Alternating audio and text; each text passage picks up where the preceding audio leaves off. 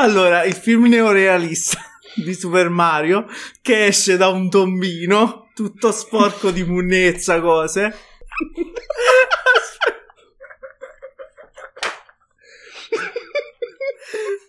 Lui torna a casa e trova il bigliettino con scritto la principessa in un altro castello. Ma che, ma che E fa vedere lei che se n'è con andata col, col cattivo di Super Mario là, come si chiama? Quello con tutti gli spuntoni. Esatto. Benvenuti su Ludens Podcast, il programma ufficiale di Ludens TV.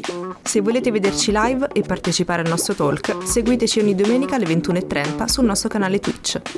Stay Ludens!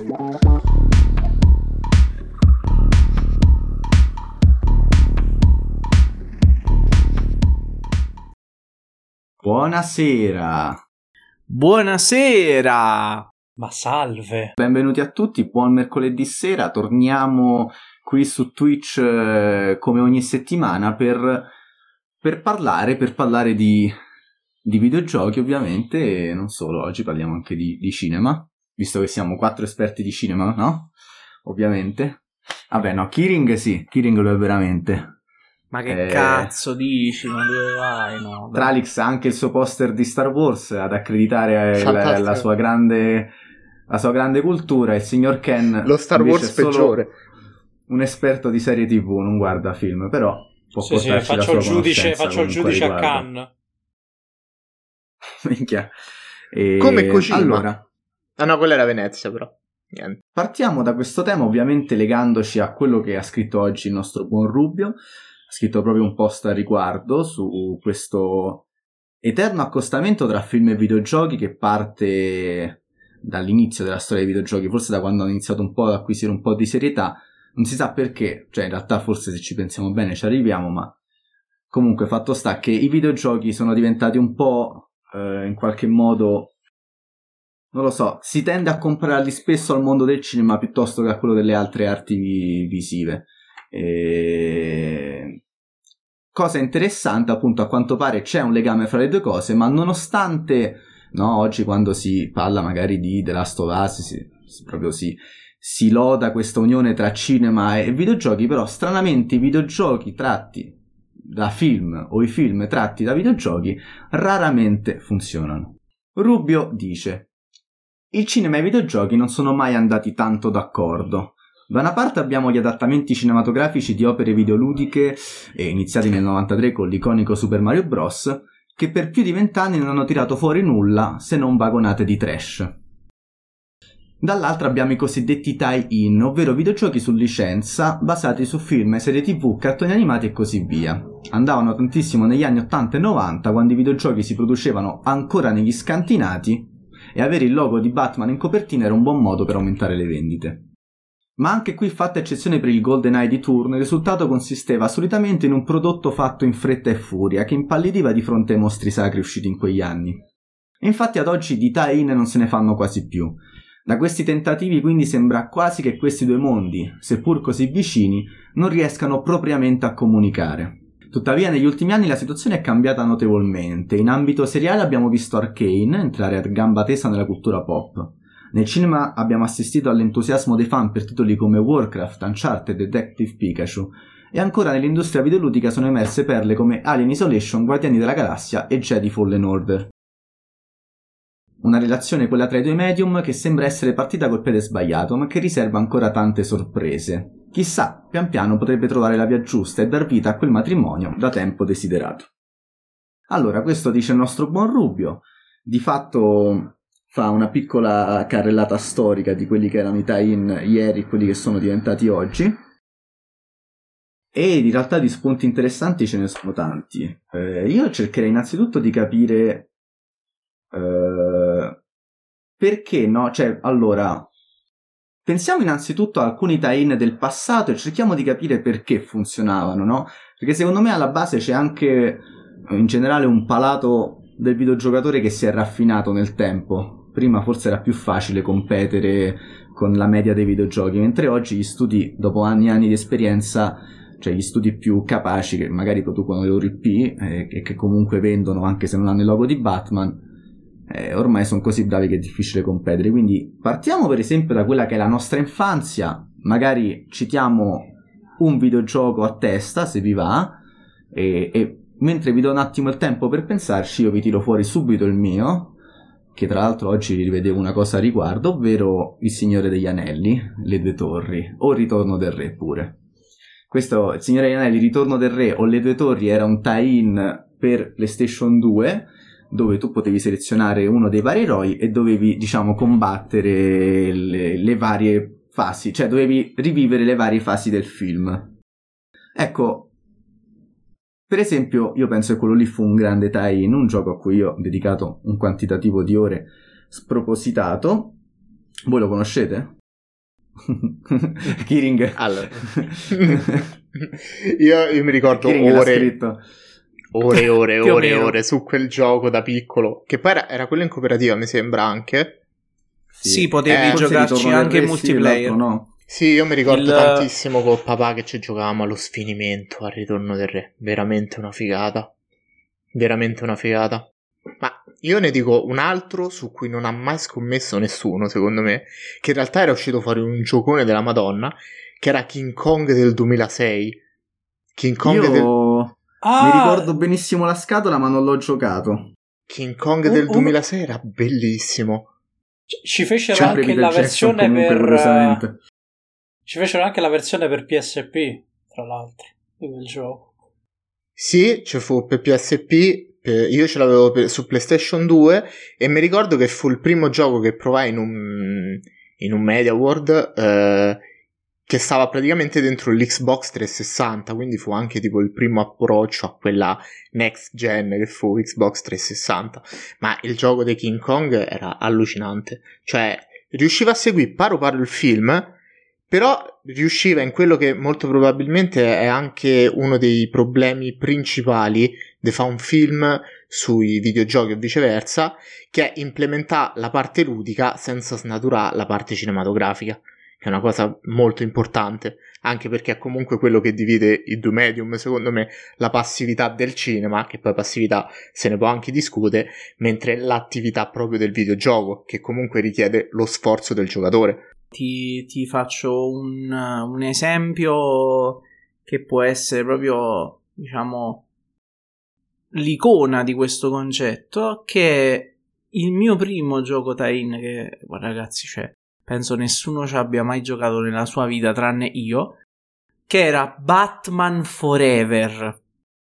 Ed era la versione PlayStation 1 del gioco di Batman, eh, cioè del film di Batman, quello tra virgolette più bello di tutti, con, eh, con George Clooney eh, che, faceva, che faceva Batman ed era ragazzi, cioè era un qualcosa, voi non potete immaginare. Era un misto di trash e, e- e sofferenza.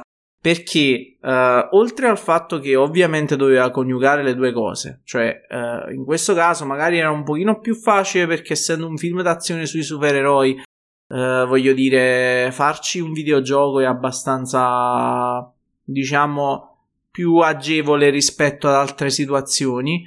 Però era fatto malissimo, era di un legnoso tremendo ed era quasi impossibile giocarci. Se non che la mia, la mia impressione da bambino di 6-7 anni fu quella di pensare, vabbè, hanno fatto lo- sto videogioco proprio giusto giusto per, per, per guadagnarci qualcosa di soldi, perché era una roba, una roba tremenda, raga, una roba tragica. Non potete capire. Vabbè, quindi in realtà questo qui lo ricordavi, diciamo, in negativo rispetto a King Esatto, Kong. esatto, ok, esatto. ok.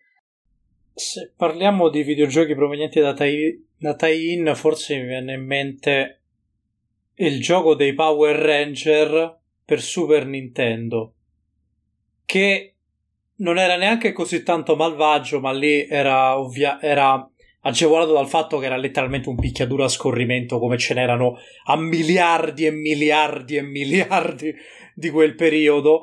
E data la struttura delle puntate di Power Ranger che so 20 minuti e devi sempre arrivare alla fine per ammazzare il cattivo di turno, c'erano 5 livelli che erano 5 puntate. Quindi in un certo senso funzionava e forse per questo ci sono certi giochi provenienti che sono dei tie-in che funzionano a differenza di altri che provengono da pellicole di un'ora e mezza, due ore e tu devi diluire tutta quanta la, la, la, vicenda aggiungendo di solito del filler inutile che ti fa ammorbare i coglioni. Ecco, io lo ricordo anche con non so se avete piacere. mai giocato a quel gioco del codice da Vinci. Mai. Non mai. in prima persona, ma l'ho visto. Ok. Perché c'era No, una zia che che ci giocava molto. Era interessante in realtà. Comunque, sì, sì, sì, vai. No, più che altro perché stavo ragionando che, per esempio, no, c'è un videogioco sui Power Ranger e un videogioco su Signore Anelli, cioè il paragone fa intimidire, posso capire, però aspettate. Nel senso, cioè, io non conosco bene i Power Ranger, ma credo sia un prodotto che nasce in- sulla televisione, no? Con un certo format e quel format funziona in quanto tale. Mentre il Signore Anelli in realtà parte come un libro e sul Signore Anelli in realtà non hai soltanto il, il film come materiale, ma hai proprio tutto l'universo, tutto...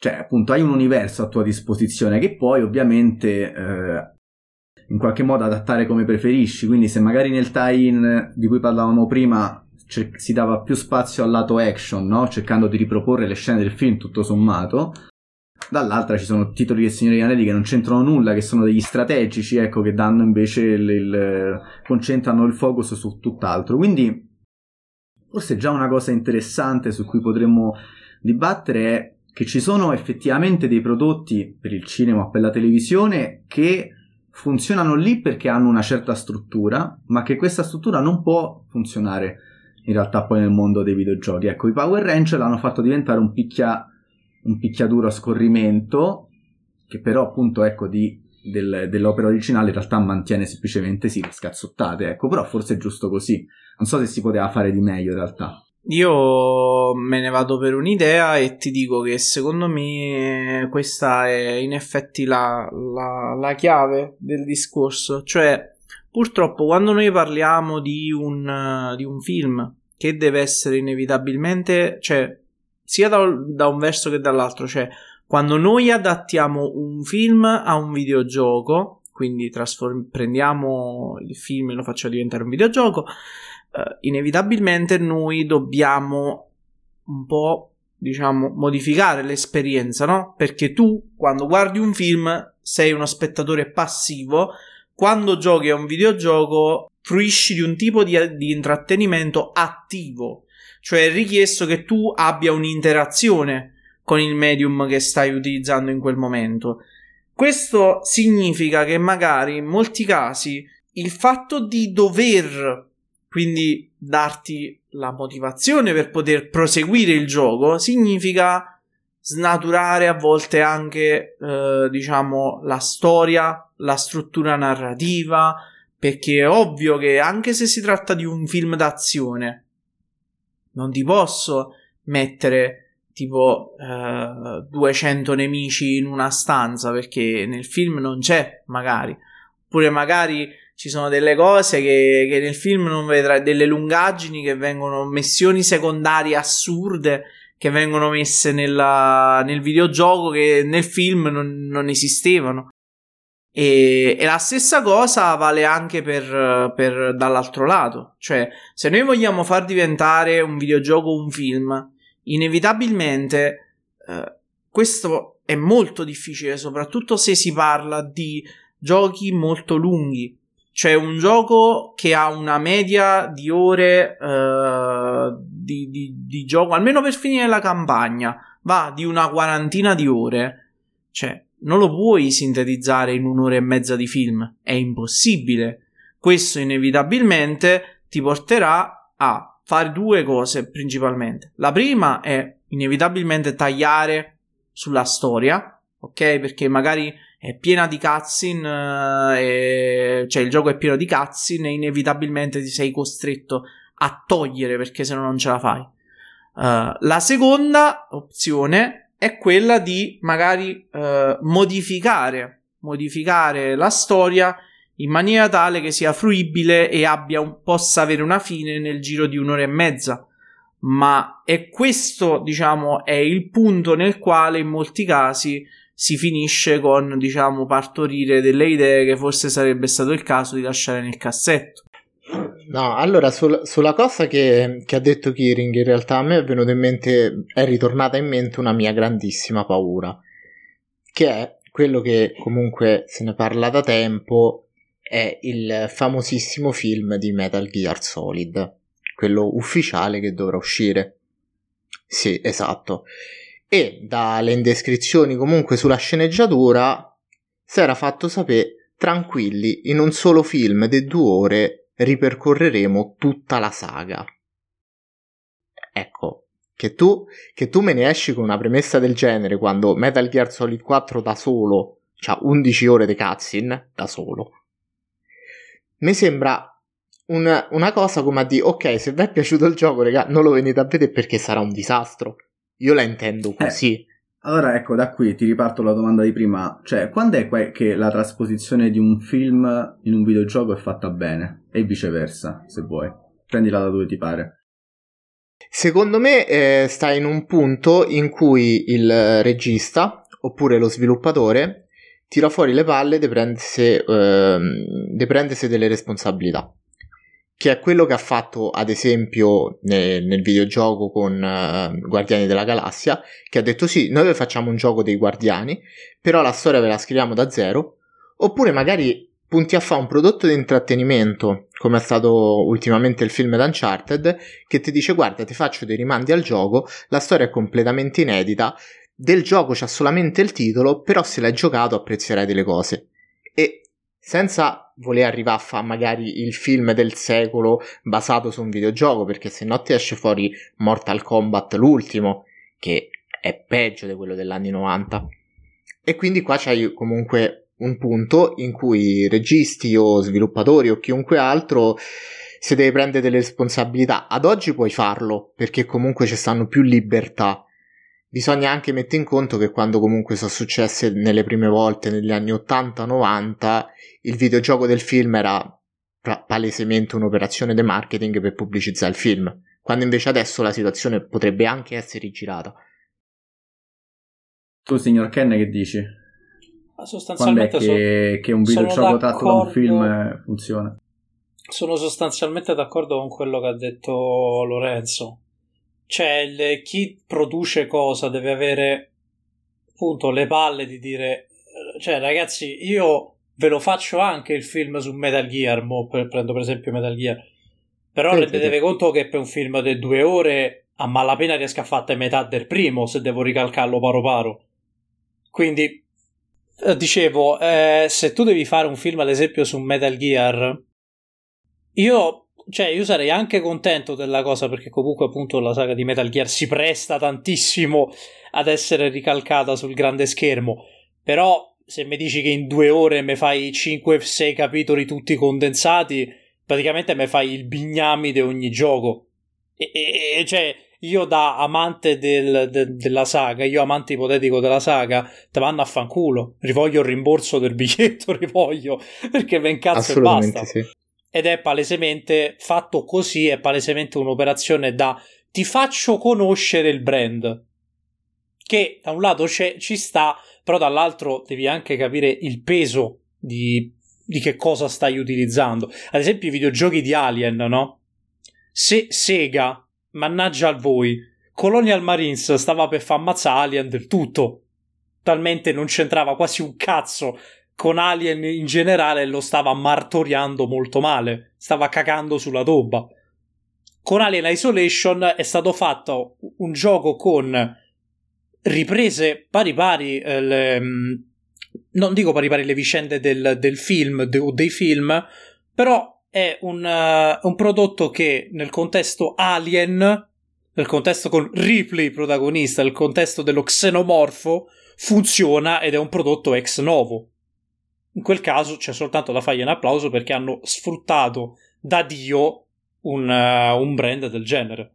È tutto lì, eh. Kiring, di pure la tua e poi dopo già ho la, la prossima domanda pronta perché qua abbiamo toccato dei temi molto interessanti. No, io mi sento di dire che riallacciandomi molto al discorso del signor Ken, cioè trovo che lui abbia detto delle cose giuste, trovo che eh, tuttavia in alcuni casi però ehm, diciamo che anche una rivisitazione del brand per fartelo conoscere, ecco, darti diciamo un'opinione, cioè farti mandarti dei richiami, ok, al gioco, no, non riesca troppo bene e possa in qualche modo anche, diciamo, peggiorare la situazione, perché per esempio per quanto riguarda l'elefante nella stanza Doom, cioè il, il film di Doom, prima della live ne stavamo parlando, cioè ragazzi, ma che cacchio è? Cioè perché? Perché, cioè, ok, facciamo il film di Doom. Mi va bene. Non vuoi trattare la trama di Doom, che praticamente la trama di Doom è, quasi nulla. Cioè, ci sono belle, dei bei rimandi, c'è una lore dietro, ma di narrato effettivamente c'è poco, perché Doom la cosa che, che, che, cioè, che, che ti manda avanti nel gioco è massacrare demoni in continuazione a un ritmo estenuante e frenetico con le musiche metal sotto che proprio c'è goduria della violenza più assurda eh, rivisitato in quel modo a parte che sembrava la peggiore copia possibile di Dead Space ma poi cioè non, non, c'entrava nulla. L'unica parte bella che tutti quanti ovviamente citano e come prima della live ha citato anche il signor Ken se non mi sbaglio uh, è stato dire l'unica parte buona era la parte dove c'è un pezzettino di gameplay preso paro paro dal videogioco e messo lì per fanservice perché poi più di quello non è dando comunque una, una diciamo che di ancora più penoso a tutto quello che, che era l'opera, cioè quindi boh, non so a volte perché si facciano certe scelte. Ma più che altro, guarda, io ti direi che ad oggi se tu mi dai un film su Doom Eternal di un'ora e 45 in cui c'è Jason Momoa che con una doppietta fa saltare il cervello ai demoni, hai già il biglietto mio comprato. Eh? cioè, assolutamente c'è il biglietto comprato. Sarebbe fantastico. Però ecco, chi fa... si prende la briga di fare un film simile? Ah. Beh, allora, noi abbiamo fatto un talk eh, un paio di settimane fa, sta anche su Spotify, in cui parlavamo del videogioco come esperienza, no? E secondo me, se inquadriamo il videogioco come esperienza, già questa equazione qui trova una sua forma più semplice, nel senso già se vediamo il videogioco come esperienza, appunto riusciamo già a fare una quadra più delineata, nel senso che Metal Gear Solid, per esempio, adesso vi faccio un esempio sia dalla parte cinematografica verso il, fi- il videogioco e viceversa. Metal Gear Solid, che tra l'altro è un prodotto di chiara derivazione eh, in qualche modo cinematografica, nel senso che Kojima non ha mai nascosto il, il suo le- legame al mondo dei, della cinematografia, lo stesso protagonista porta il nome di del protagonista di Fuga da New York, insomma, è chiaro ed evidente che eh, Metal Gear Solid fa il verso a tutta una cinematografia, in generale a tutto un tipo di narrazione da guerra fredda che si è sviluppato anche nella letteratura ovviamente. E quindi non è che il film su Metal Gear Solid, se, cioè il, sì, il film su Metal Gear Solid che funziona deve essere, che ne so, una quadrilogia dove racconti tutta la storia di Metal Gear Solid, ma potrebbe essere semplicemente un film possibilmente con protagonista magari Solid Snake o Big Boss o chi per lui, che prenda un evento in particolare no, di, di, tutto il materiale che c'è a disposizione o anche qualcosa di più, in realtà uno può decidere, e renda quel senso appunto di spionaggio oppure quella scrittura cocimiana fatta di temi come che ne so la genetica il controllo dei, dei corpi tramite nanomacchine insomma di tematiche ce ne stanno infinite e secondo me se tu riesci non a raccontare tutta la storia di Solid Snake in due ore, che sarebbe un suicidio, per esempio, tutta la storia degli, degli enfant terrible. No, semplicemente se tu riesci però, che ne so, un film che fosse interamente basato sulla sezione, eh, su Ground Zeroes, sulla missione di Ground Zeroes, già funzionerebbe. Parti con uno scope meno ampio, semplicemente vuole ridare le atmosfere del, del gioco, magari racconta qualcosa di diverso e poi ovviamente uno se vuole giocarsi o conoscere tutta la storia, poi si può sempre fare uh, Isolation, per esempio, funziona proprio perché riesce a, a, a, a catturare le tematiche che erano del film, cioè la tematica no, di essere soli eh, dentro una base con un alieno, quel senso di ansia e di angoscia. Invece, quando fai il passo al contrario, per esempio come Doom, Ecco, Doom non ha un lato narrativo. Doom tendenzialmente quello, l'esperienza che vuole dare Doom è quella che tu sei eh, un fottuto eh, uomo in armatura da 300 kg che può spaccare qualsiasi demone e sfondare tutto con una rabbia incredibile. Questo cinematograficamente lo puoi rendere in qualche modo. Forse ti devi anche fare un po' devi fare un po' appeal al genere dello splattern che ben si sposa no? alla violenza che si vede su schermo per darti quel feeling là. Però è chiaro che poi sulla trama eh, eh, è molto più complicato perché in realtà credo che Doom una trama interessante non ce l'abbia tutto sommato, ma non, cioè, non vediamola tanto nell'ottica dei videogiochi, ma vediamola nell'ottica di un film, ecco, cioè dove i, la cinematografia sicuramente sulla narrativa ha degli esempi ben più validi, ecco, dei, dei videogiochi, dove spesso invece, ecco, sono più o meno i giochi con una bella trama, invece i film tutti quanti sono più o meno hanno una buona trama, ecco. Aspetta. Si sente molto di più. Vabbè, se metti un film come Vacanze di Natale 2000, no, vabbè, bene, però Facciamo, cioè, in realtà capolavoro assoluto. Cioè, vacanze, eh, ti pare vacanze di Natale a Shadow Moses. per... lì, cantiere. lì scoperchi un progetto che è in cantiere da due anni. Cioè, È vero, è, tutto pronto, basta ingaggiare la gente, trovare i soldi per pagare i- chi, chi gestisce le macchine, le riprese e fa, pronto, finito. Ho molta paura di questa cosa. Meglio, Comunque, meglio eh, paura.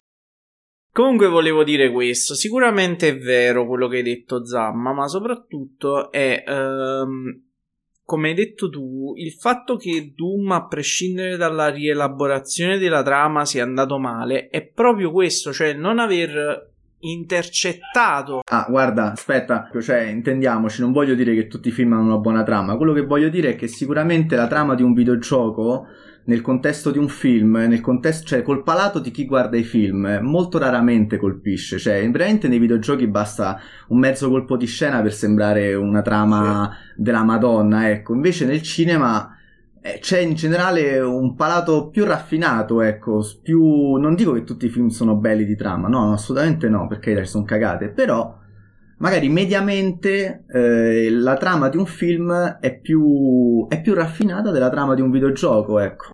Diciamo che la trama di un film ha bisogno di comunicare, diciamo, determinate esperienze, la sofferenza, eh, magari eh, la fatica di fare qualcosa. Prendiamo Doom, ecco, adesso abbiamo preso Doom come esempio, quindi utilizzeremo magari ancora Doom.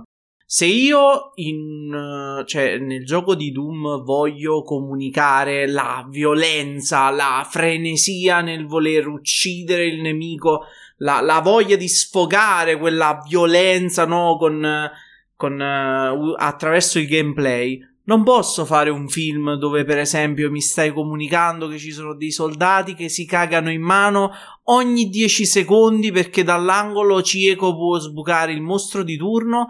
Mostro che poi regolarmente li ammazza e basta, cioè, e poi scappano come delle donnine impaurite per tutto il resto della, della, della prosecuzione del film. Cioè, è sbagliato proprio il target. Cioè, il tipo di comunicazione del gioco è completamente errata lì. Cioè, tu là ci dovevi fare un film cazzone, ok, che magari si prendeva per il culo da solo, con tanta azione, tanta violenza, che quindi poteva incontrare di più l'ottica di chi gioca a Doom, di chi è fan e a chi piace questo tipo di cose. Prego, signor Ken.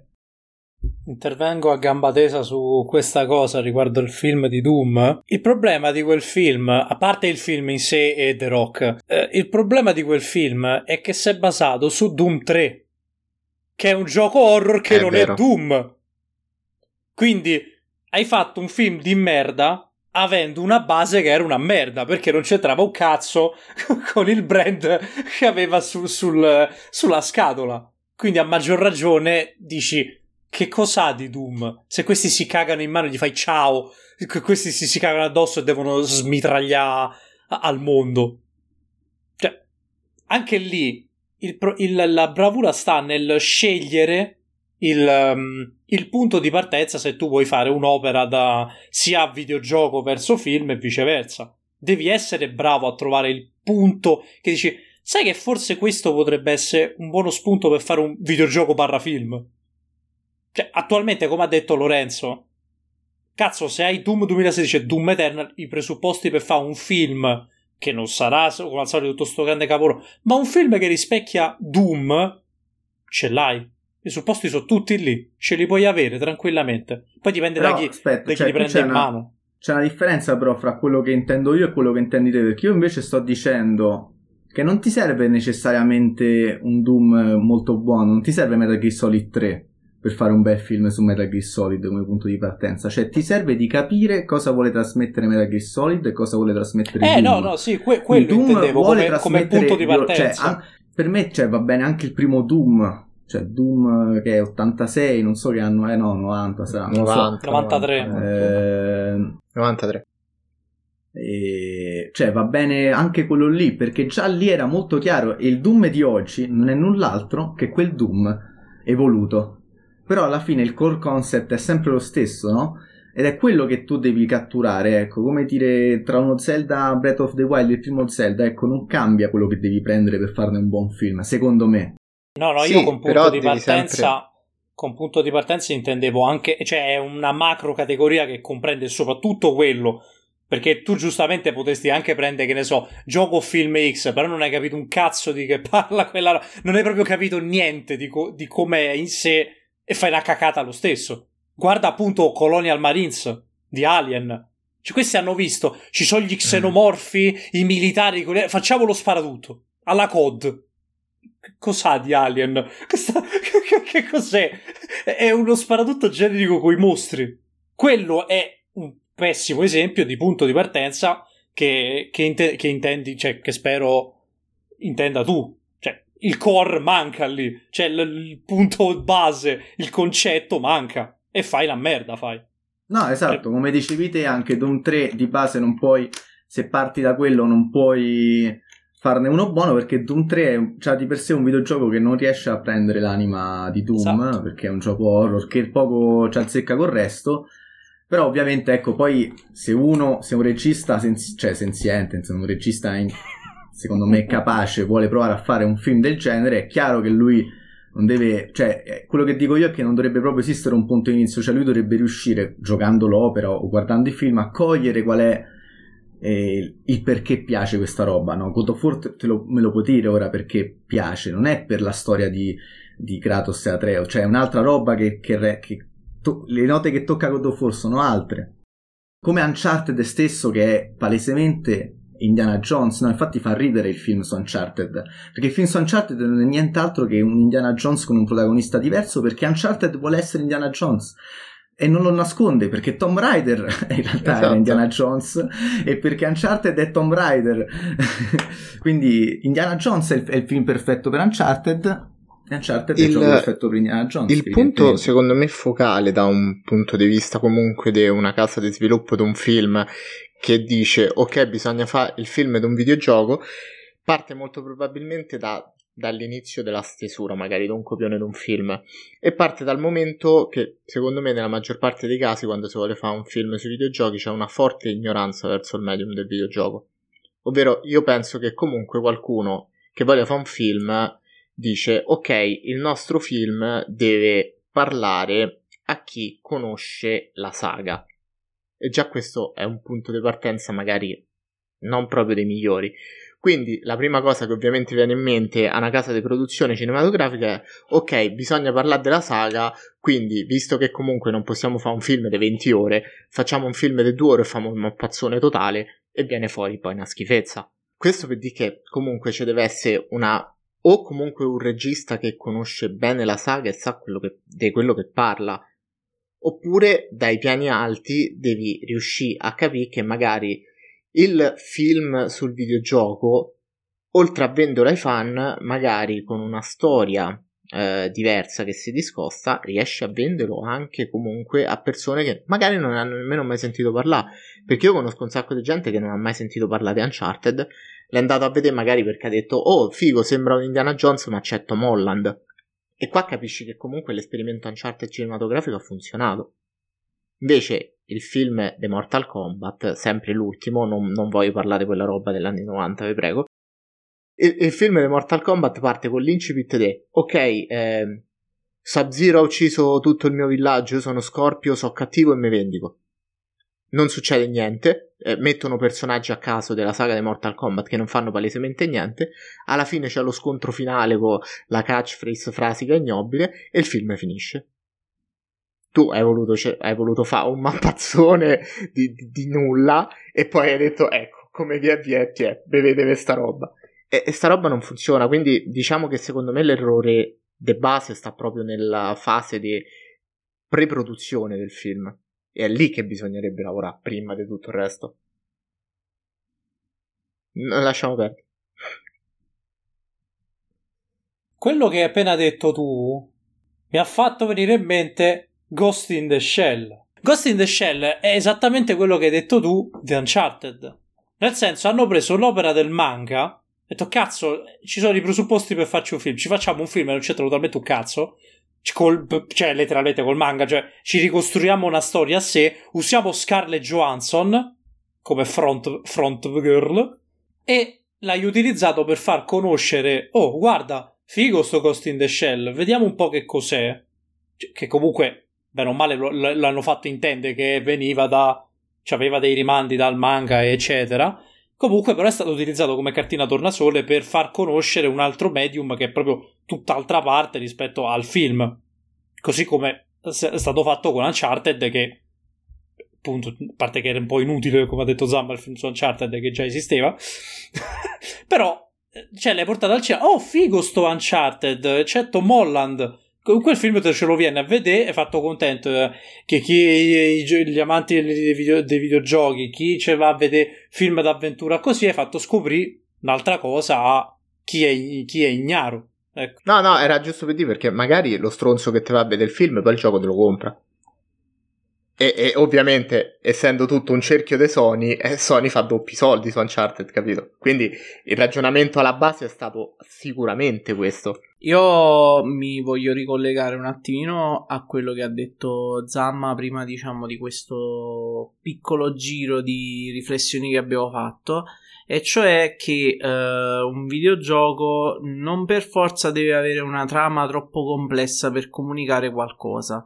Uh, basta vivere il videogioco, quindi l'esperienza no, di, di, di, uccidere magari tu in prima persona un personaggio che ti stava anche simpatico all'interno di un videogame. Uh, non ha bisogno di una recitazione incredibile perché ci soffri tu per primo, ok? Uh, delle quest non hanno bisogno di essere, uh, diciamo, troppo romanzate per essere efficaci. E, um, Invece un film sì, un film, un film, una serie, una qualsiasi di queste cose ha bisogno veramente tanto di uh, una descrizione passiva di quello che sta succedendo. Quindi un momento epico in un videogioco può essere visto uh, anche senza il bisogno eh, di una magari una eccessiva espressività di quel momento da parte dell'attore una colonna sonora chissà quanto imponente, eccetera, eccetera, eccetera. Allora, eh, beh, appunto, sì, sono d'accordo, no? È chiaro che tipo nei videogiochi eh, le, le, la potenza del videogioco è quello di avere dei mezzi in più o dei mezzi in meno anche, però sicuramente anche dei mezzi in più comunicativi rispetto al film può farti trasmetterti delle cose anche soltanto non narrandotele per dirti, ma facendotele, che ne so, dall'ambiente, dal, da, da, tutto quanto ovviamente, ecco. E dalle azioni che fai, perché da, già come dici te, cioè se tu, sei tu alla fine il protagonista, anche di questo parlavamo in un videogioco, sei tu il protagonista di fatto, e quindi è chiaro che sei più... cioè, è già molto più forte l'impersoni- l'impersonificazione in un videogioco che in un film, questo è indubbio. E No, diciamo che mi ha fatto venire in mente un po' una cosa strana. Mm, in parecchie situazioni funziona proprio all'opposto. Cioè, magari tu riscopri eh, delle cose che c'è in comune in un personaggio di un film dopo che hai finito la visione. Mentre nel videogioco questo succede già dalle prime battute. No, ma poi, poi anche per esempio, pensate, vabbè, faccio sempre le, le, solite citazioni, però pensate a Dark Souls, magari voi vi affezionate a un personaggio tranquillissimo che non ha bisogno di uh, grandi momenti passati insieme e poi a un certo punto della trama andate a girare l'angolo lo trovate morto da una parte. Non c'è non c'è colonna sonora, non c'è una scena recitata, non c'è niente, però lo vedete là morto. Ma allora, aspetta, no, eh, scusami, ma secondo te, Kiring, e secondo voi tutti, cioè, il film su Dark Souls, cosa deve avere? O che cosa non deve avere? Io, io credo che su Dark Souls entriamo in, una, in, quel, in quella piccola nicchia di giochi dove farci un film è eccessivamente difficile, nel senso che dipende cosa vuoi narrare nel gioco. Se vorresti, cioè nel film, se vuoi fare un film sulla lore, quindi dove il, il Chosen Undead non c'è, sostanzialmente, e quindi tutti, tutti gli NPC di quel, di quel mondo di gioco non ci sono, ma ci sono magari i boss che fanno cose, ok? Quindi tutta la storia precedente a Dark Souls puoi farlo, perché lì hai carta bianca, ok? Hai dei soggetti che esteticamente e per il background che si portano dietro sono dei personaggi che tutti avrebbero voluto che fossero approfonditi no? all'interno del, dell'universo narrativo di Dark Souls e non è stato fatto ma quelli che sono all'interno del gioco ok con cui tu interagisci compreso ovviamente tu protagonista cioè, so davvero, so, sarebbero troppo difficili, ecco, da, da portare all'interno di, di, un film perché come li fa interagire fra di loro? Cioè, come dovresti crearti una storia di un Chosen Undead a caso, rifatta da zero, secondo quelle che possono essere i, i parametri soggettivi di un regista che magari però potrebbero non piacere alla maggior parte dei, di chi poi lo va a vedere il film. Adesso io non voglio entrare nei meriti della lore di Dark Souls, ma nel senso alla fine potremmo pure dire che tutto sommato un, un cioè, ci sta che sia un Chosen Undead diverso qualsiasi, nel senso di fatto la, canonici- la canonicizzazione viene nei Dark Souls successivi, ma in realtà nel primo quello che fa il giocatore è la trama reale, e quindi tanti Chosen Undead diversi di fatto noi abbiamo. Quello che salva Soler, quello che quasi sempre non lo salva, e così via. E tu, Tralix, che ne pensi? Cioè, secondo te cosa deve avere il eh, film di Dark Souls? Il film di Dark Souls, secondo me, è una veramente. Forse è il titolo più complicato da, da traspone in maniera cinematografica. E io non sono d'accordo con questa Poi cosa. Poi sì, sì, sì, ne possiamo Poi, parlare. Ma in primis perché eh, se vuoi fa. Allora, la cosa più semplice secondo me sarebbe quella che ha detto Kiring, ovvero fa comunque qualcosa di precedente però anche facendo qualcosa di precedente agli avvenimenti magari di Dark Souls 1 entri un attimo nella valle delle lacrime perché a creare incongruenze ci metti un secondo quindi ci dovrebbe essere forse e dico forse perlomeno la um, supervisione di Miyazaki per fare una roba del genere. Non, non so ma perché cioè ti dovresti prendere uh, la um, la libertà eh, de- traspone una tua storia, però basata su personaggi che magari te non hai mai visto in Dark Souls, che però comunque di loro sai già qualcosa, perché bene o male in Dark Souls il bello è anche quello che magari facendo delle speculazioni, magari proprio perché ce l'hai scritto, certe cose ti vengono dette, oppure le capisci. E quindi prende se una libertà del genere e magari fa poi capirai, fandom di Dark Souls, molti sono degli invasati totali, sbagli una virgola di una descrizione della magia dell'oggetto più stronzo del consumabile del ciarpame e te linciano. Quindi io non so se una casa di produzione cinematografica ci abbia in primis le palle di prendersi la briga di fare un film del genere e soprattutto sinceramente se lo facesse io sarei il primo a mettermi le mani nei capelli perché boh, mi sembra veramente un campo minato. Però, ecco, poi fa un prequel.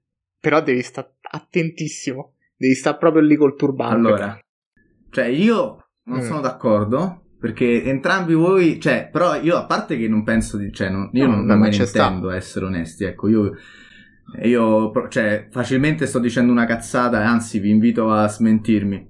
E, allora, secondo me è molto, in realtà, cioè, si può tranquillamente fare un film su Dark Souls. Voi vedete un film su Dark Souls, secondo me, come l'appendice, cioè un appendice al gioco, una cosa che deve in qualche modo aggrapparsi al gioco, ma che contemporaneamente non deve calpestargli i piedi, no? Cioè, io invece credo, no, per esempio, che Dark Souls, un film su Dark Souls, debba comunicare certe cose che il gioco comunica, certi piccoli punti.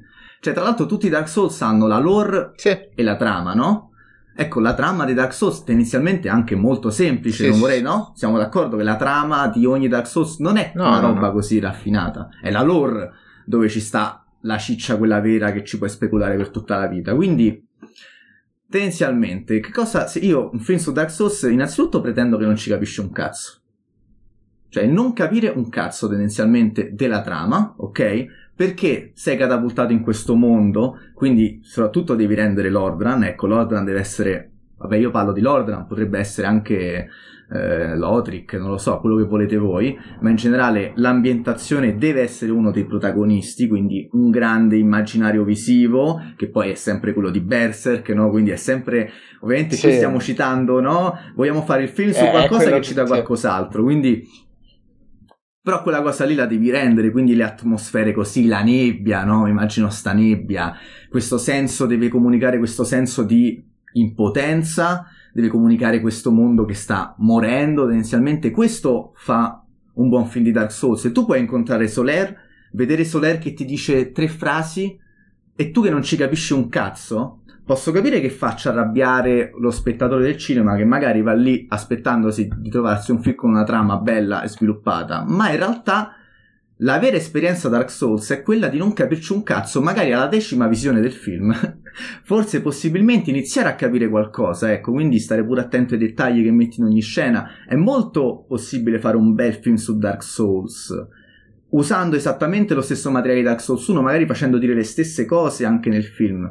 Perché la realtà è che quello che a voi rimane poi di Dark Souls, quello che ci colpisce a noi come videogiocatori e che lo fa vendere, non è tanto il conoscere la lore che riguarda il 5% di un genere già di nicchia, ma è quella roba lì di stare in questo mondo, dire Madonna che figata, non ci sto capendo un cazzo, e questa cosa secondo me al cinema si può arrendere, quindi non è più difficile fare un film su Dark Souls rispetto a un film su Metal Gear Solid, secondo me. È la stessa identica cosa, una volta che cogli quello che il gioco cos- veramente trasmette di primo impatto al giocatore quando lo prova. Io ti concludo il pensiero dicendo che capisco quello che dici tu. eh, da un lato lo posso tranquillamente condividere. Il punto de- dipende poi eh, da che finalità vogliamo dare alla realizzazione di questo film. Se io voglio fare un film che è fatto con la logica del voler prendere, diciamo, eh, toccare le corde dei fan di Dark Souls, ok? E cercarlo di sfruttare anche come semplice icona di brand, eccetera. Cioè, eh, il discorso che fai tu forse non, non è che tanto, diciamo, riesci a prendere, perché poi la maggior parte, cioè, de- degli spettatori va al cinema, non ci capisce un cazzo, è un film Ecco. di merda. Ok? Eh, perché, perché questa è la natura umana. Se non ci capisci un cazzo, fa schifo. Beh, ovviamente Eh. questa è anche la natura, cioè in un certo senso questo gioco qui che mi piace che stai citando funziona anche col Dark Souls Sì. stesso, a parte che è vero che c'è gameplay, quindi sicuramente uno può giocare Dark Souls e dire però tutto sommato mi sono divertito anche se non ci ho capito un cazzo, però nel senso voglio dire il, il cinema è pieno di film dove non si capisce un cazzo. Eh, E, sì. Però cioè, dipende da chiaro, quello che ti piacciono a trasmettono. tutti, però diciamo che chi ha un certo tipo di, di capacità di lettura invece spesso l'apprezza perché il punto in quel caso magari cioè, è anche il, cioè, non capirci un cazzo fa parte della comunicazione, Certo. chiaramente, no? si vive anche di metafore, cioè non è che bisogna stare sempre a spiegare tutti i cacchio di fatti, però eh, dipende poi dal contesto e da quello che si vuole fare di un film. Tuttavia, sì, se, se la vuoi mettere da questo punto di vista, volendo semplicemente comunicare, ecco, le ansie, eh, l'atmosfera cupa, questo tipo di interazione che il giocatore ha col gioco nel quale si trova in un mondo dove non si capisce niente, dove il Chosen Undead è un, è un, un ignorante del, di, di prima specie, cioè lui non sa nulla, arriva a metà gioco che non sa un cacchio, gli spiegano le cose, lui comunque non capisce niente. Fino alla fiamma il Chosen Undead. Noi lo capiamo perché ovviamente piano piano interagiamo con tutto. E quindi dopo 40 volte che lo giochi lo capisci, ma il Chosen Undead se lo vivi davvero come se tu fossi il Chosen Undead, non ci capisci niente, arrivi, arrivi alla fiamma e ti dai, cioè tappicce, cioè que- quello è cioè, è, ed effettivamente è così. Se, se, vuoi fare un film che comunichi questo, a prescindere da, voglio dire, gli NPC e le interazioni che si hanno con loro, uh, sì, forse, forse è fattibile. Eh, Però cioè io se... credo che il tie di successo sia questo, cioè quello che riesca a prendere la vibe, questa vibe qua, non quello che mi sappia aggiungere qualcosa alla lore di Dark Souls che già va bene così e non va toccato, o quello che mi sappia raccontare in maniera chiara in due ore, tipo effettivamente l'ordine delle cose di Ordran. No, quello che mi comunichi il vibe, semplicemente, ecco. E possibilmente poi, appunto, se riesci anche a comunicare qualcosa di più facendolo alla stessa maniera del videogioco, ovvero dovendolo rivedere, chapeau, chapeau. Per me può funzionare quello che dice Zam e tipo mentre lo raccontava, raccontava delle nebbie, me lo so immaginato dentro la testa mia e funzionava da Dio. Però Però quello che dico io è che eh, tu magari al giocatore di Dark Souls gli dai un prodotto del genere, ti fa una statua veramente. Il punto è che secondo me la critica te lo massacra. Perché ti dice, ok, hai fatto un film dove praticamente non ci si capisce niente dall'inizio alla fine eh, non, non dai nessun modo di far capire qualcosa, è praticamente una cozzaglia di scene action eh, che, che, hai fatto e questo sarebbe il Dark Souls e questo sarebbe il grande videogioco che tutti idolatrate di Dark Souls lasciamo proprio perdere capito? È questo che mi spaventa sì. non, boh, non, non, lo so, ci avrei anche paura per la saga perché poi magari veramente finisce per sfigurare perché aprendosi al cinema si apre ovviamente un pubblico più ampio quindi, boh. Invece, ecco, signor Ken, a te ti faccio la domanda, questa per esempio è impossibile, no? Ed è tra l'altro il primo vero famoso film su un videogioco, cioè... Ma invece, e ti chiedo proprio, è, è dura, eh? Non, sono, sto essendo severo. Cioè, cosa deve avere il film di Super Mario? Boia. Beh, oddio. Eh, più che... Eh, tosta per davvero, sai? tosta per davvero. Cioè, anche perché alla fine Super Mario ha, ha pochi elementi. Però, come cazzo li assembli? Eh. È quello il problema. Cioè, a me quello... mi viene da pensare che Super Mario sia tendenzialmente solo gameplay, capito? Quindi, tipo. Cioè, che devi mettere tipo un'aria fresca. Sì, che bello, sto saltando fra le colline, ma non ha senso. cioè, non riesce a rendere. Cioè, come puoi? Eh, infa- infatti, infatti, pensavo che ci sono anche dei prodotti dove tu non riesci proprio a trasporli da una parte o dall'altra proprio perché ti manca proprio il... cioè, appunto, Super Mario, no? Parte quel film, l'innominato. La grande opera. Il capolavoro. il film di Angry Birds. Da, da, andate a cacare voi. E... La grande bellezza. Ma serio, ma com- no, io appunto, ce l'ho. È una, bella, è una bella domanda, effettivamente. Cioè, se un cazzo di sceneggiatore cazzo di sceneggiatore riesce a trovare un modo coerente e convincente di rendere Super Mario un film con quegli appunto pochi elementi che hai perché alla fine comunque Super Mario di per sé, come hai detto tu, è solo gameplay. È uno stronzo che salta con un pugno in testa e deve salvare la principessa. C'è proprio livello proprio basilare all'inverosimile. Sì, il mondo di... non ha un cazzo di senso, cioè lui è un idraulico che combatte esatto. contro i draghi, cioè non si riesce a costruire una eh, società cioè, delle cose, una, cre- cioè, una, credibilità. Tu vorresti, potresti fare proprio copia e incolla di Super Mario dal 64 in poi, di quelli proprio core, che, che già c'è... No, no, nel senso, già c'è un qualcosa dietro, dici, sai, c'è un motivo per cui Mario, oltre a salvare la principessa, fa qualcosa che un minimo è coerente con dove sta. Ho Però... pensato una cosa bellissima. Eh. Un film neorealista. Non so se avete mai visto cioè, i film neorealisti, tipo ladri di biciclette, quelle cose così.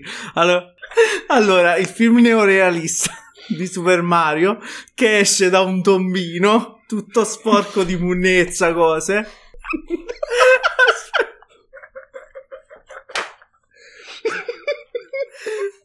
Lui torna a casa trova il bigliettino con scritto la principessa in un altro castello. Ma che, ma che E fa Roma vedere città lei che se n'è con andata Mario col, Luigi. col cattivo di Super Mario là, come si chiama? Quello con tutti gli spuntoni. Esatto. Con Bo- con Cioè, Bowser. bellissimo. Ma- ma- io, io veramente no.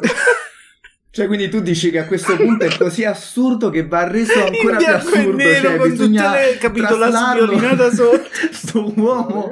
Tipo cinema esce- muto. Ma è muto. Io, vera- io- io veramente mi sto immaginando Roma Roma città aperta con Mario Ok, Luigi e Waluigi mi devo riprendere, Cioè, veramente- Allora. no raga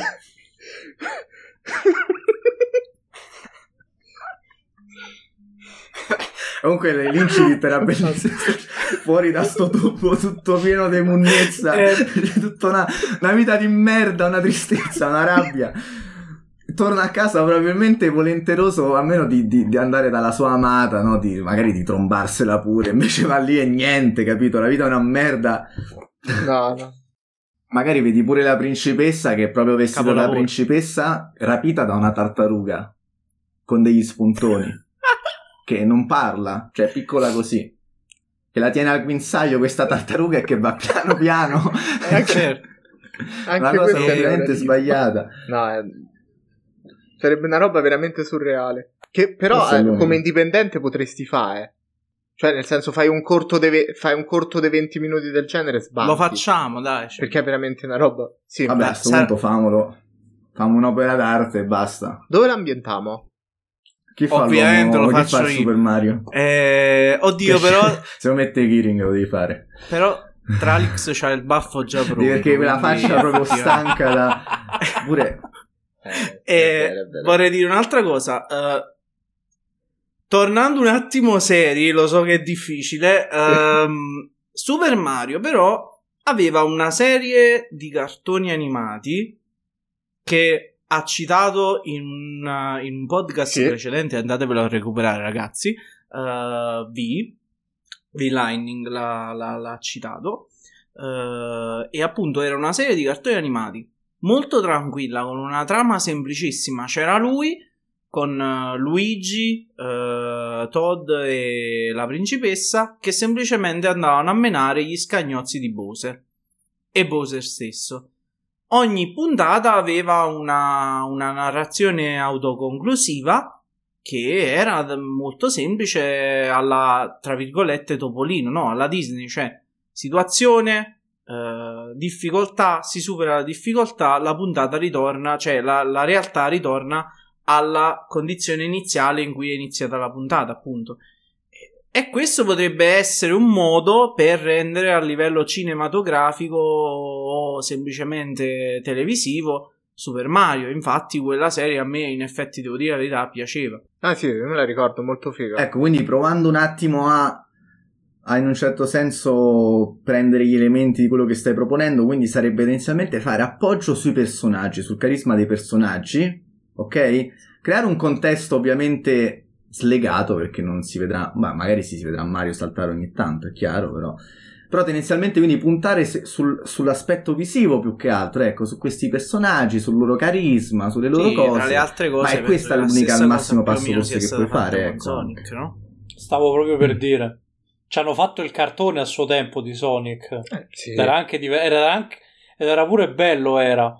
Ed, è, ed Sì, sono riusciti incredibilmente a sono riusciti incredibilmente a rendere Sonic una madonna anche via film, via trasposizione cinematografica common e non Ma state parlando del film e non di Sì, Sonic di adesso? Sì. Stiamo parlando di quello poi. Cioè, state parlando di Sonic con, Jim Carrey, eh, sì. sì, con, sì. lui, con lui, come si chiama? Jim Carrey? Cioè, Jim Carrey. ah, ok, no, ok, no, ok. cioè, Ok, Avevo capito che stavi in- parlando di un in vecchio parte cartone, eh, riallacciavo quello di Kiring perché a suo tempo fecero anche il cartone di Sonic a suo tempo con praticamente lo stesso stile, sicuramente era proprio lo stesso studio ed era bellino anche quello. Però loro sono riusciti ad andare oltre al mero cartone con le puntate autoconclusive e sono riusciti a farci un film anche bello da vedere, da, proprio da, da goderselo ma cosa ha di bello il film di Sonic? Io non l'ho visto, cioè, secondo te cos'è che è... funziona? Cioè, allora, non è che ha tutte queste. Partiamo dal presupposto che non è che ha tutte queste grandissime premesse, è... anche perché è un film con un porco spino blu che corre veloce. È un film molto è un tranquillo. Film, è un film, sì, sì voglio dire, è un film è... molto tranquillo che riesce Oscar, a ehm, trasporre in maniera molto egregia l'essere un coglione di Sonic, perché Sonic di base è un coglione che corre, proprio stupido e, e irriverente da morire, che, che, nel contesto che hanno creato molto, vero, molto verosimile è stato amalgamato bene, riesce ad intrattenerti, non, ti, non è un film che ti annoia, già quello è un passo avanti, perché di solito molto spesso i, i tie-in dei, cinematografici probabilmente ai videogiochi ti fai due coglioni così. Tipo Need for Speed che non c'entra un cazzo con Need for Speed dio maledetto. Ti fai due palle così. Sonic non è quello. Sonic è, è, un, be- è un, bel film godibile e soprattutto c'è Jim Carrey che porca puttana fa Jim Carrey. Cioè credo che la spiegazione esatto. sia quella c'è Jim Carrey punto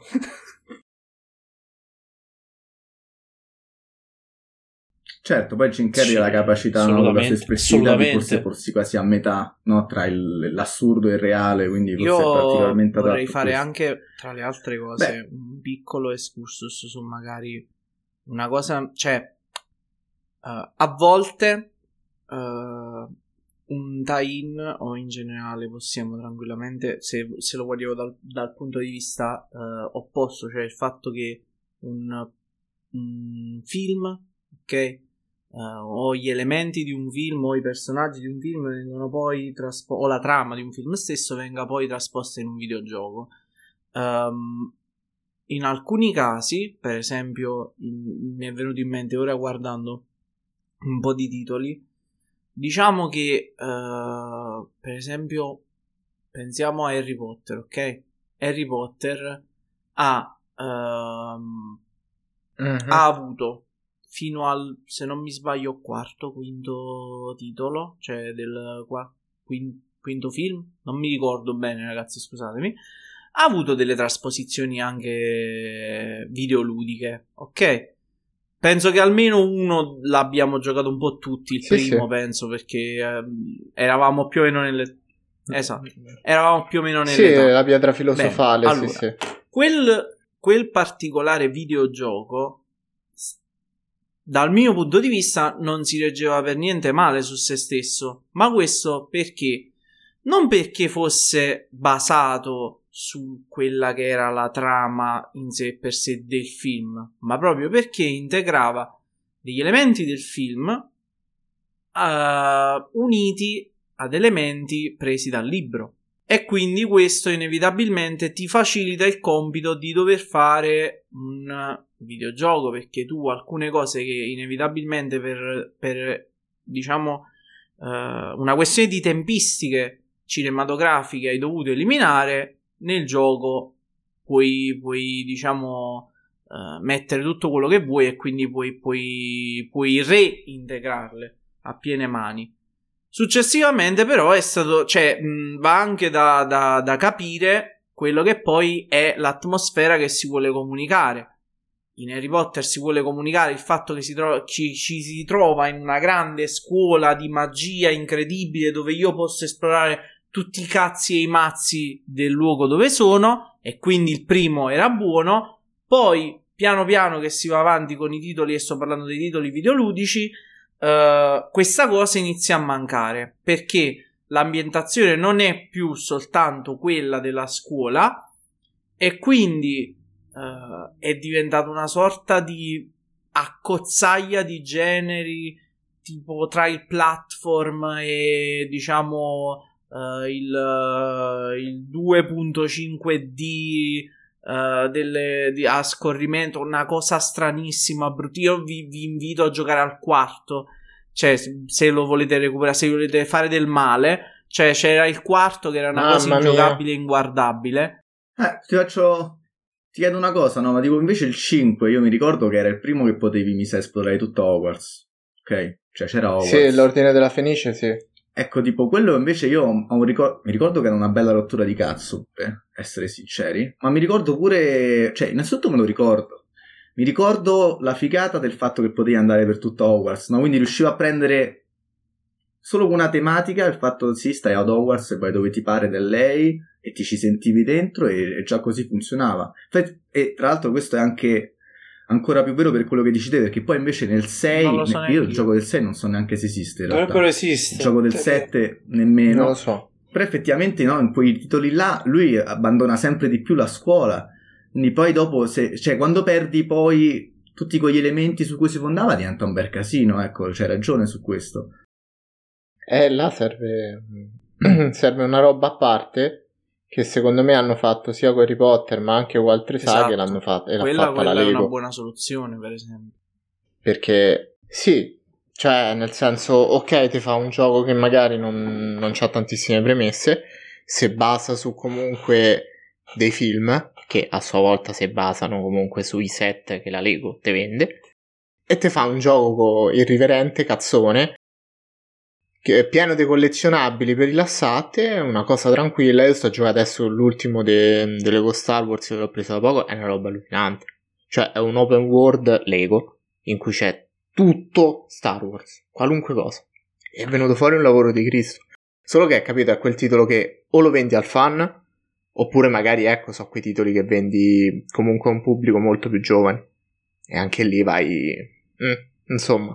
Va bene, allora, eh, io a questo punto andrei un po' sul, sul presente. Abbiamo già un po', l'abbiamo già toccato il presente. E in realtà credo che siamo anche abbastanza d'accordo sul, su perché funzionano, no? E questa differenza di magnitudine da una parte e dall'altra la devi di fatto risolvere non avendo un- l'obiettivo di riproporre fedelmente il gioco, ma semmai di riproporre o il film, ma di riproporre il feeling, l'esperienza. Ehm, tra l'altro ci sarebbe pure da precisare una cosa, noi abbiamo parlato di tie-in che sono veramente dei giochi che vogliono essere la copia del film fatti in fretta e furia Sì. e che oggi non esistono più perché tutti i giochi basati sui film oggi sono dei giochi reali e non possono limitarsi a essere solo sul film. Infatti, Spider-Man eh, è basato sul fumetto, ok, si può dire ovviamente. Avengers stesso, che nonostante sia uscito più o meno in contemporanea con il film, non nega di non, non essere un tie-in del film, no, è un gioco sugli Avengers. Questo in realtà appunto i tie-in oggi non possono esistere tendenzialmente credo perché i giochi richiedono almeno tre anni per essere sviluppati, mentre ai tempi Sì. in un anno delle ribella che sbrigata, quindi cioè praticamente dovrebbe partire la produzione di, di entrambe le cose contemporaneamente, se non addirittura il videogioco prima della produzione del film. Quindi oggi i tie-in sono morti perché non si può più stare a quel ritmo e anche perché la- l'asticella si è alzata troppo e quindi appunto se fai un gioco in un anno è una cagata. E, e quindi oggi che cos'è il videogioco su un film? Ma noi abbiamo esempi di, eh, prossimi di videogiochi su film? Ad oggi c'è roba in uscita che si rifà a dei film? Ecco, magari sì. Però, cioè, io ad esempio, mo, la prima cosa che mi viene in mente che deve uscire è Hogwarts Legacy. Ah, certo. Però, ecco, c'ha solo, c'ha solo l'immaginario. Che però è tra l'altro Cioè, quello non libro. c'entrerà niente. Esatto, a parte quello, è vero. E quindi non, non c'ha niente di Harry Potter, c'è solo magari un immaginario e basta. Però ecco, se vogliamo fare i puntigliosi per dirti basterebbe allora dire Star Wars, ecco, per, per dire la stessa... Mhm. Funziona come dici te, però appunto, almeno quello nasce da un film, ecco, è la stessa cosa. Eh sì, sì, sì, sì, sì, sì, sì. Pa- poi su Star Wars magari c'è stato un, eh, un lavoro diverso e là secondo me la Disney ci ha visto lungo con con Fallen Sì, Order sì. che in realtà loro dicono che non c'entraccia niente ma non ci crede nessuno infatti che ha detto ok eh, introduciamo un personaggio nuovo tramite un videogioco vai tanto ci sono le spade laser c'è la forza c'è semena si divertivo e gli è venuto di Cristo hanno Cioè, preso delle meccaniche sì, simil Souls e che è venuto figo Però sì, è carino. Eh, diciamo tra le altre cose personaggio, tra le altre prendendo un Mhm. attore, cioè Dai. attorone, un buon attore che quindi sicuramente diciamo Ah, non... Sì. è difficile che quando Disney fa queste cose poi dopo non si possa, cioè non, non venga poi ripreso nel- nell'universo narrativo, però molte volte, ecco, eh, quello che sicuramente va Esatto. eh, sottolineato è il fatto che ci sono campagne come queste nelle quali non si utilizza più semplicemente la trama del gioco, eh, cioè del film, ma eh, si prende spunto semplicemente dall'universo narrativo.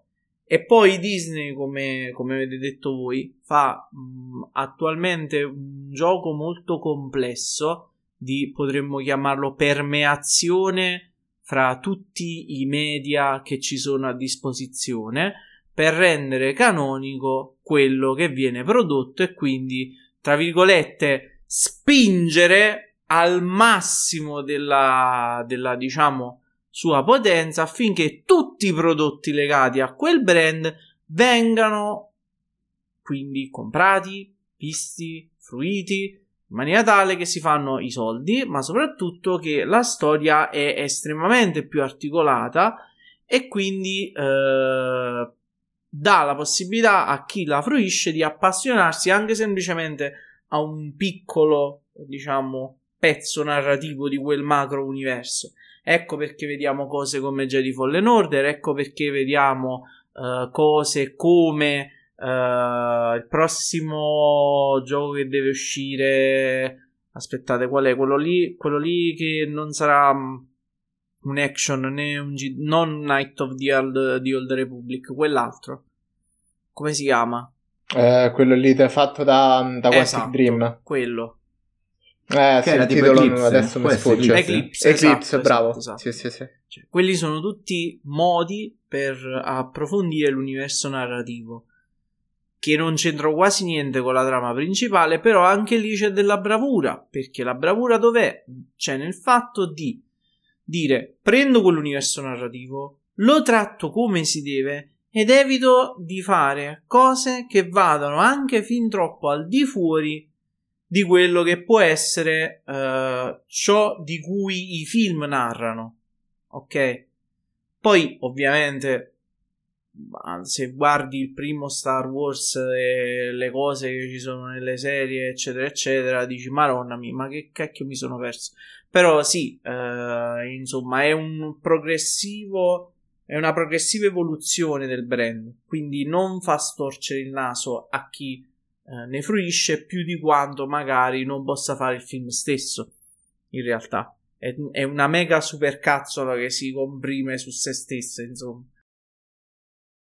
Ad oggi la roba non cinematografica di Star Wars è la roba migliore Eh, di Star infatti. Wars. Allora, e quindi insomma è un po' dic- diciamo difficile rifare un attimo il punto. Di fatto oggi le, le licenze, le licenze quelle che vendono, quelle che per cui vale la pena veramente fare magari un'opera multimediale, ormai sono dei colossi.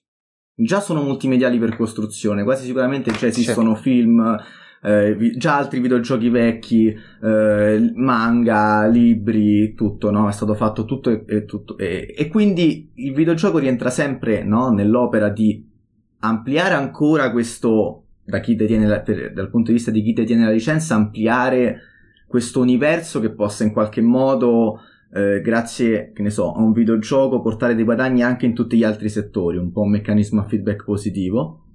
E, e oggi questo cioè, questo è più o meno quello che viene quando si fa un videogioco su un film. È un peccato, ma ovviamente non possiamo dimenticare che il mondo dei videogiochi è un'industria e quindi eh, il dio denaro, a parte casi veramente eccezionali, soprattutto gli indie, eh, oppure alcuni autori, ma anche Kojima tutto sommato deve sottostare alla, alla buona legge del... cioè se no lo È ovvio. stroncano, poverino.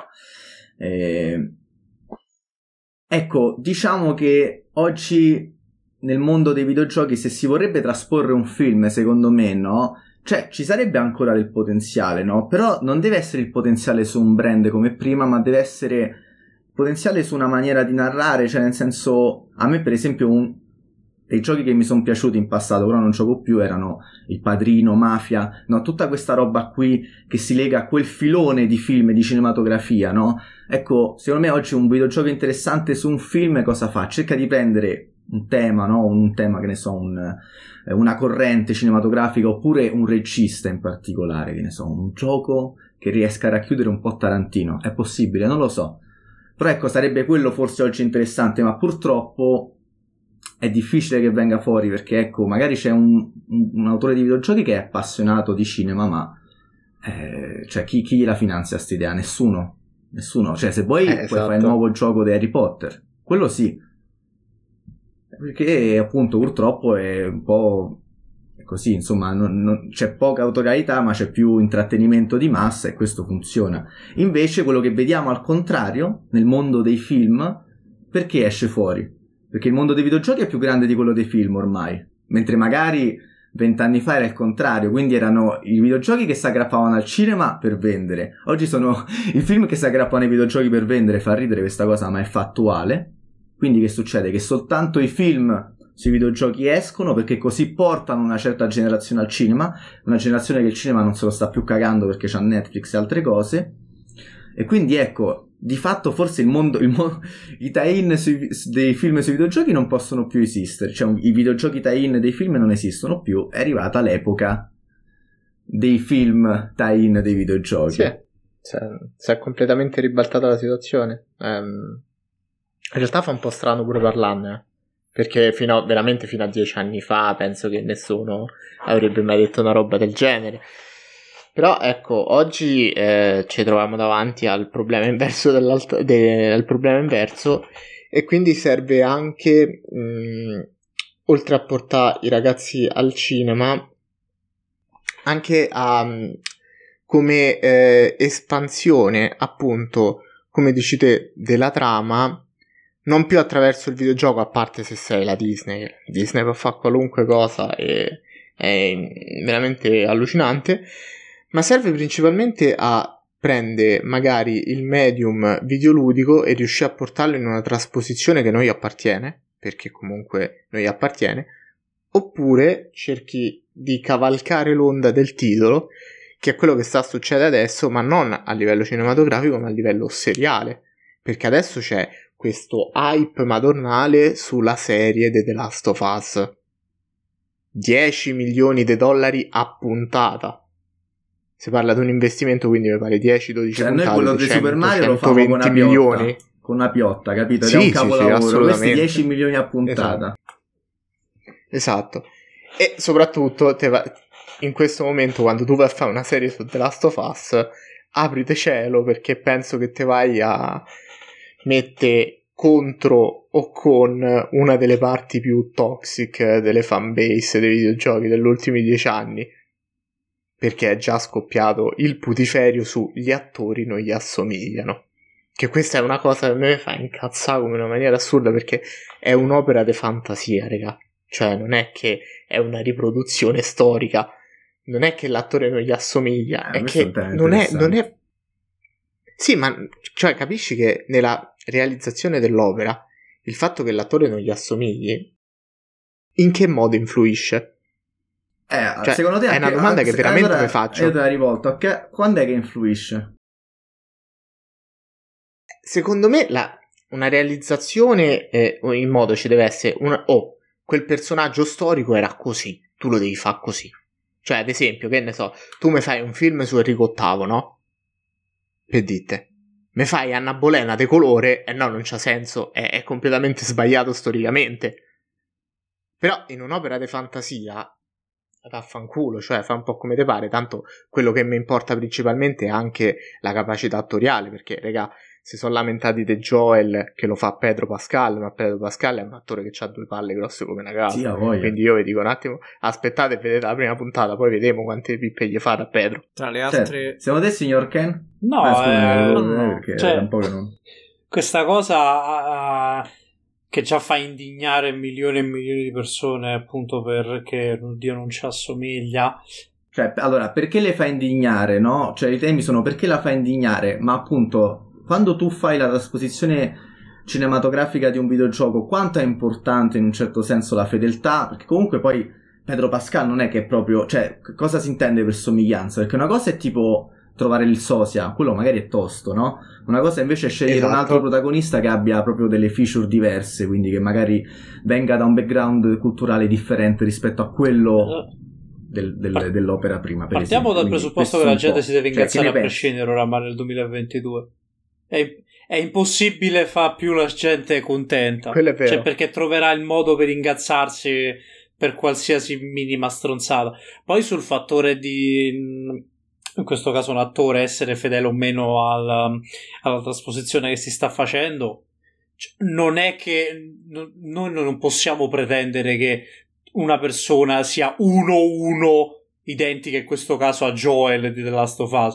Però al contempo stesso io mi incazzerei se di punto in bianco Joel diventa un asiatico di Myanmar. Cioè, cioè tu prendi, prendi un ca- Mm. lo fai diventare un cambogiano Ok, Però così, random, che sta in mezzo a Filadelfia, così città random, tutta quanta. Dici, ma scusa, cioè, in quel momento dici, ma scusami, co- Ok. che cosa non, cioè, non- non comprendo. Però lì E potresti qua- anche glissare sul fatto che appunto The Last of Us è comunque un'opera di fantasia. Dici, sai, Joel era un ex militante del Vietnam che si è trasferito da Joe. I, i presupposti per cavatte la riesci sempre. Ecco. Di base la gente si ingazza Ah, perché si deve ingazzare. Quando arriverà il momento che nella serie di The Last of Us metteranno quelle tematiche, quelle tematiche, non dico quali, quelle tematiche, Oh, tu vedi lì proprio.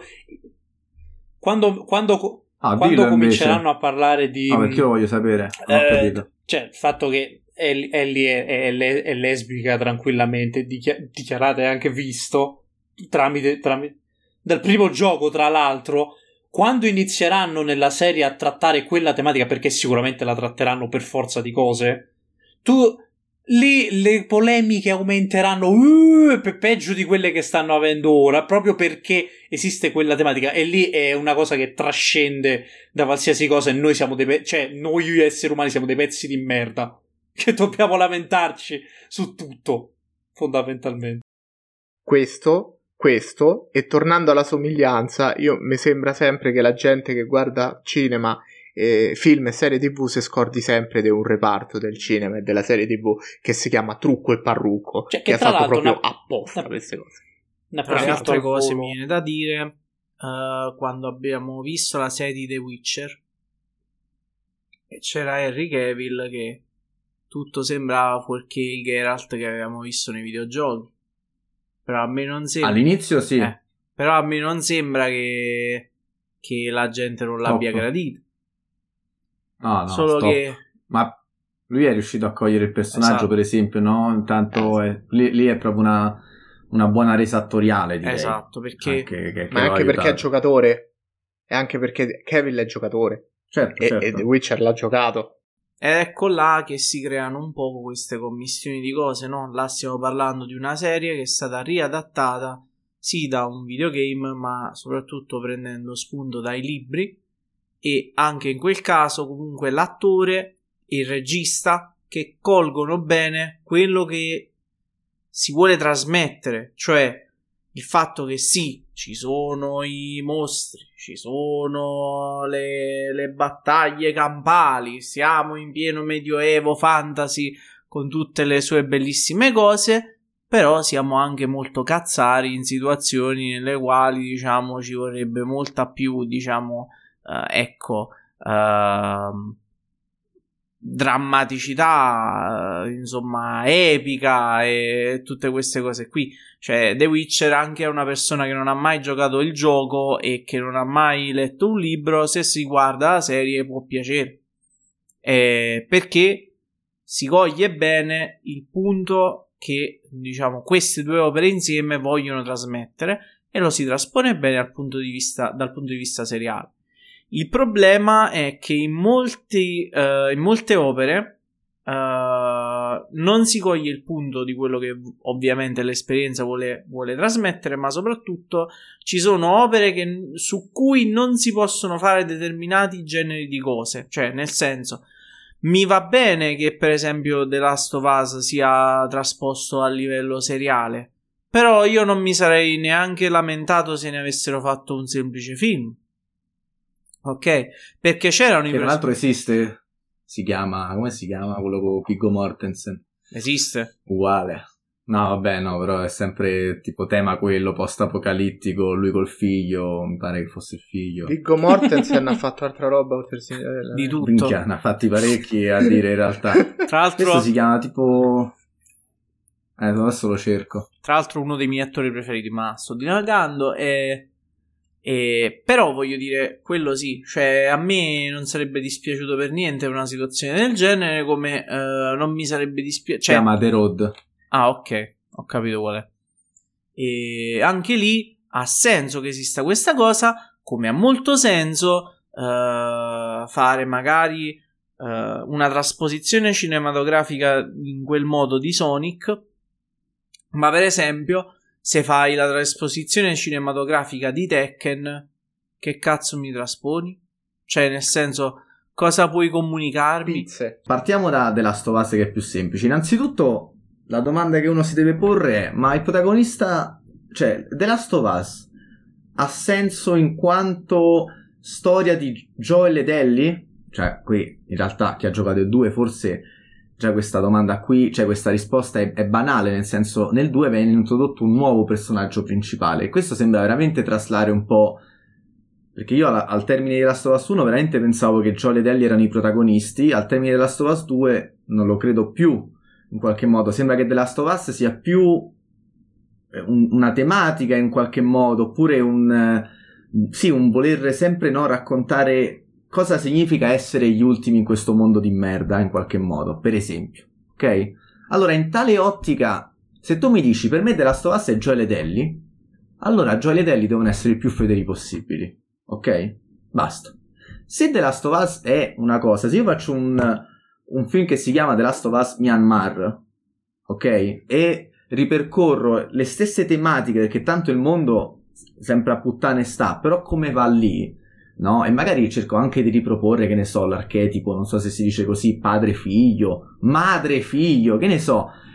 Puoi veramente fare un gioco che secondo me ha il diritto di chiamarsi The Last of Us, ma varia completamente. Però devi innanzitutto inquadrare che cos'è The Last of Us, perché se Joel ed Ellie, probabilmente Joel deve essere eh, un, furba- un furbetto sui 40 anni, ahimè bianco e, e anche un po' borghese possibilmente. E su Ellie in realtà te la puoi pure aggiustare un po' di più, non, cambia molto Ellie il suo background culturale perché è un una, una ragazzina nata in un contesto di mondo completamente diverso. Ricordando che quindi a questo punto, quando si parla di opere che vengono trasposte da un media a un altro, ok? Quindi anche dai videogiochi a, a film o da film a videogiochi, la cosa forse più importante di tutte è che ci sia onestà intellettuale da parte dell'autore nel dire questo è il gioco, questo è il film, questa è l'opera da cui io voglio prendere spunto, individuo i caratteri principali che mi hanno fatto appassionare all'opera, voglio comunicarli, però devo avere tanta, tanta onestà intellettuale mia nel dire lo faccio come dico io, senza offendere nessuno, nel senso di senza snaturare troppo quello che il- l'opera da cui attingo vuole trasmettere, ok? E cerco di renderlo al meglio possibile. Cose del tipo: Ah, ok, c'è questa determinata. C'è questo determinato gioco. Di che parla? Magari non l'ha mai giocato neanche. Gli viene data la consegna di fare sto film su, su sto X gioco. Si prende a uno che l'ha giocato e si fa spiegare quali sono i personaggi, come funzionano le cose. Vabbè, mo mi invento una trama e via. No, questo non è possibile. E soprattutto non è possibile, cioè al giorno d'oggi, diciamo, ehm, scendere a troppi compromessi e snaturare quello che è in effetti poi il contenuto finale dell'opera. Ok? Questo è quello che penso sia la cosa più importante quando si va a fare la trasposizione di qualcosa. Ecco, io appunto, io ribadisco, per me il- la fedeltà, questo tema qui, deve scontrarsi alla fine con quello che è di fatto l'opera di per sé. E quindi se l'opera di per sé eh, non è tanto i personaggi quanto magari, che ne so, un, un certo archetipo di narrazione oppure una certa ambientazione, una certa situazione, allora puoi anche stravolgerlo in realtà. Puoi fare anche un Monster Hunter, puoi rendere un Monster Hunter anche utilizzando cacciatori non giapponesi. A butto lì, mo sto dicendo proprio una cazzatona. Ecco. No, hai fatto- Cioè, Monster No, Hunter- mi è venuto in mente il film. Hai fatto l'esempio sbagliato. Eh. Perché mi è venuto in mente il film di Monster Beh, ma Hunter il film- con i, coi cazzo di Del bazooka. 2020. Beh, appunto. Mamma mia. Quel film, è- cioè Monster Hunter è- deve essere il tema della caccia, quindi devi riuscire a rendere la caccia. Cioè è molto semplice, si chiama Monster Hunter. Basta. Cioè ci metti una trama di che cazzo ti pare, perché tanto è un gioco che trama non, non vale nulla, diciamo, non è una trama come quella del Signore degli Anelli che poi trovi la gente che ti ammazza se cambi una virgola, puoi fare come ti pare, scrivi una tramina, ma alla fine quello che è importante è che si senta, che chi lo veda senta l'esperienza di un cacciatore. Basta. Vedi? E la forza dei mostri la forza del, del cacciatore pure. Poi le- le- il colore dei, dei rappresentanti, anche i mostri, puoi pure inventarti un mostro nuovo, ipoteticamente secondo me è chiaro che la gente vuole vedere il Ratalos, ma, eh, o il Diablos, ma alla fine secondo me il vero punto di quella saga è il, senso della caccia. Quindi ecco, st- la fedeltà ci deve, cioè, ci, ci deve stare se la fedeltà è, cioè la fedeltà è necessaria se tramite la fedeltà tu riesci a veramente a raggiungere il messaggio iniziale, ma se è slegato può pure cambiare, mi può pure fare The Last of Us in Myanmar, me lo vado a vedere ipoteticamente. Sì, sì. Da tutta voglia, questa voglia. chiacchierata cosa abbiamo capito però? Che, che, che i registi non devono fare film basati su videogiochi picchiaduro. Perché mentre, perché mentre parlava Kiring prima mi è venuto in mente Street Fighter sfida finale. E lì ci, sa- ci saremmo arrivati prima o poi. Questa serata ci saremmo No. arrivati. Perché lì è letteralmente il regista gli hanno detto devi fare un film su Street Fighter. E che cazzo è? E si è fatto spiegare in 448 che roba era ci ha buttato una trama militare. Con Jean-Claude Van Damme. giusto perché doveva menare la gente. Quello, cioè, quel- quello alla base è il, il perfetto film su come non si fa una trasposizione da- a parte quello come non si fa una trasposizione da videogioco a film proprio in generale For- Picchiaduro no. assolutamente no no anche perché lì è È stato il genere più blasonato nei Sì, film. eh. ma lì, lì Sì. poi dopo si presuppone eh, la domanda che mi ha fatto prima Zamba su Super Mario di base lì tu dici ma un film su persone che l'unica cosa che fanno è menarsi letteralmente menano le mani per aria e bastano. Come lo fai? Cioè, devi dargli un senso. Cioè, vuoi dargli un senso? E cazzo, è pure difficile dargli un senso. Certo, non è che gli dai un senso dicendo: Ah, tizio X mi ha distrutto il villaggio come Mortal Kombat, mi vendicherò. Oppure sono tizio Y militare e quindi operazione mita- militare verso il Mr. Bison. che cazzo? Che, cos'è? Ma poi, ma lì puoi pure avere una trama perfetta, ma tanto non funziona. Esatto, Cioè, perché esatto. non- non- no, Che- che- Cioè, il gioco non viene, cioè, non riesce a... ah, cioè, i giochi di, di picchiaduro sono giochi tecnici. Basta. Cioè, la gente si emoziona perché fa le combo. Fa le combo e ci stanno personaggi tamarri. Però no, se metti solo i personaggi tamarri ma non c'è la goduria della combo, non lo puoi rendere. Non lo puoi, può essere capito con una trama scritta da, da Spielberg. Non lo so, detto nome a caso, non so manco se fai sceneggiature sue, sicuramente sì, però. Vabbè, Pure, però, per pure esempio, lì devi farlo neorealismo come Super Mario. Eh. Madò. Sai cosa Beh, verrebbe? Super Smash Bros. fai. Cazzo, prefer- Bello nero, quello proprio. capolavoro. È finito. Mezz'ora. Alla fine, capito, un cameo che esce fuori, capito? Però un attore di un, un Christian De Sica viene invitato pure lui. Una cosa incredibile. Abbiamo il film Guarda, E dell'anno. poi lì, ma che è sta cafonata? Vede tutto Super Mario che semena con Solid Snake. No. Allora, io lo dico. Se in estate mi vengo a fare un giro a Roma, vabbè, poi se mi trasferisco, mi trasferisco. Però, nel senso, se vengo a farmi un giro a Roma, noi ci organizziamo. Perché non me ne fotte Sì. un cazzo. Noi ci organizziamo e lo facciamo. Giriamo, Giriamo quella roba, quella roba. Non mi interessa come, ma la gireremo. E la pubblichiamo E lo- sul canale di Davide, ufficiale. Non me ne fotte niente, lo facciamo. No, ok. lo portiamo ai festival. Esatto. Non lo pubblichiamo, lo teniamo creato, lo portiamo ai festival. Poi lo pubblicheremo. Mamma. Cioè, Vediamo come quindi va. devo uscire da un tombino z- tutto zozzo de monnezza. Ah, Sì, è una cosa... Effetti speciali. stanca. Effetti speciali. No, deve essere... No, deve essere vero, deve essere vero. Sì, no, deve essere neorealista. Io lo farei proprio realista. Una persona proprio triste che esce fuori. poi. Cioè, una vita de merda, tutto pieno di merda che puzza. Da sto tombino verde in mezzo a una strada di Roma. Cioè, tutto in bianco e nero e c'è il tombino verde, Bellissimo. però, che si vede il colore. vabbè, questa è arte. bellissimo. Con magari lo apri, fa tru tru tru. Tru, tru, tru. The Princess is in, in another castle. Ta, ta, ta, parte. ta, ta. esce. Esce fuori, legge sto biglietto. Mamma mia! No, vabbè. Il meme, il meme ho salvato il mondo, ma che prezzo? Madonna santa. Ecco, ecco, ritornando al tema, il gene picchiaduro proprio no, non li fate più i film, non ci pensate minimamente.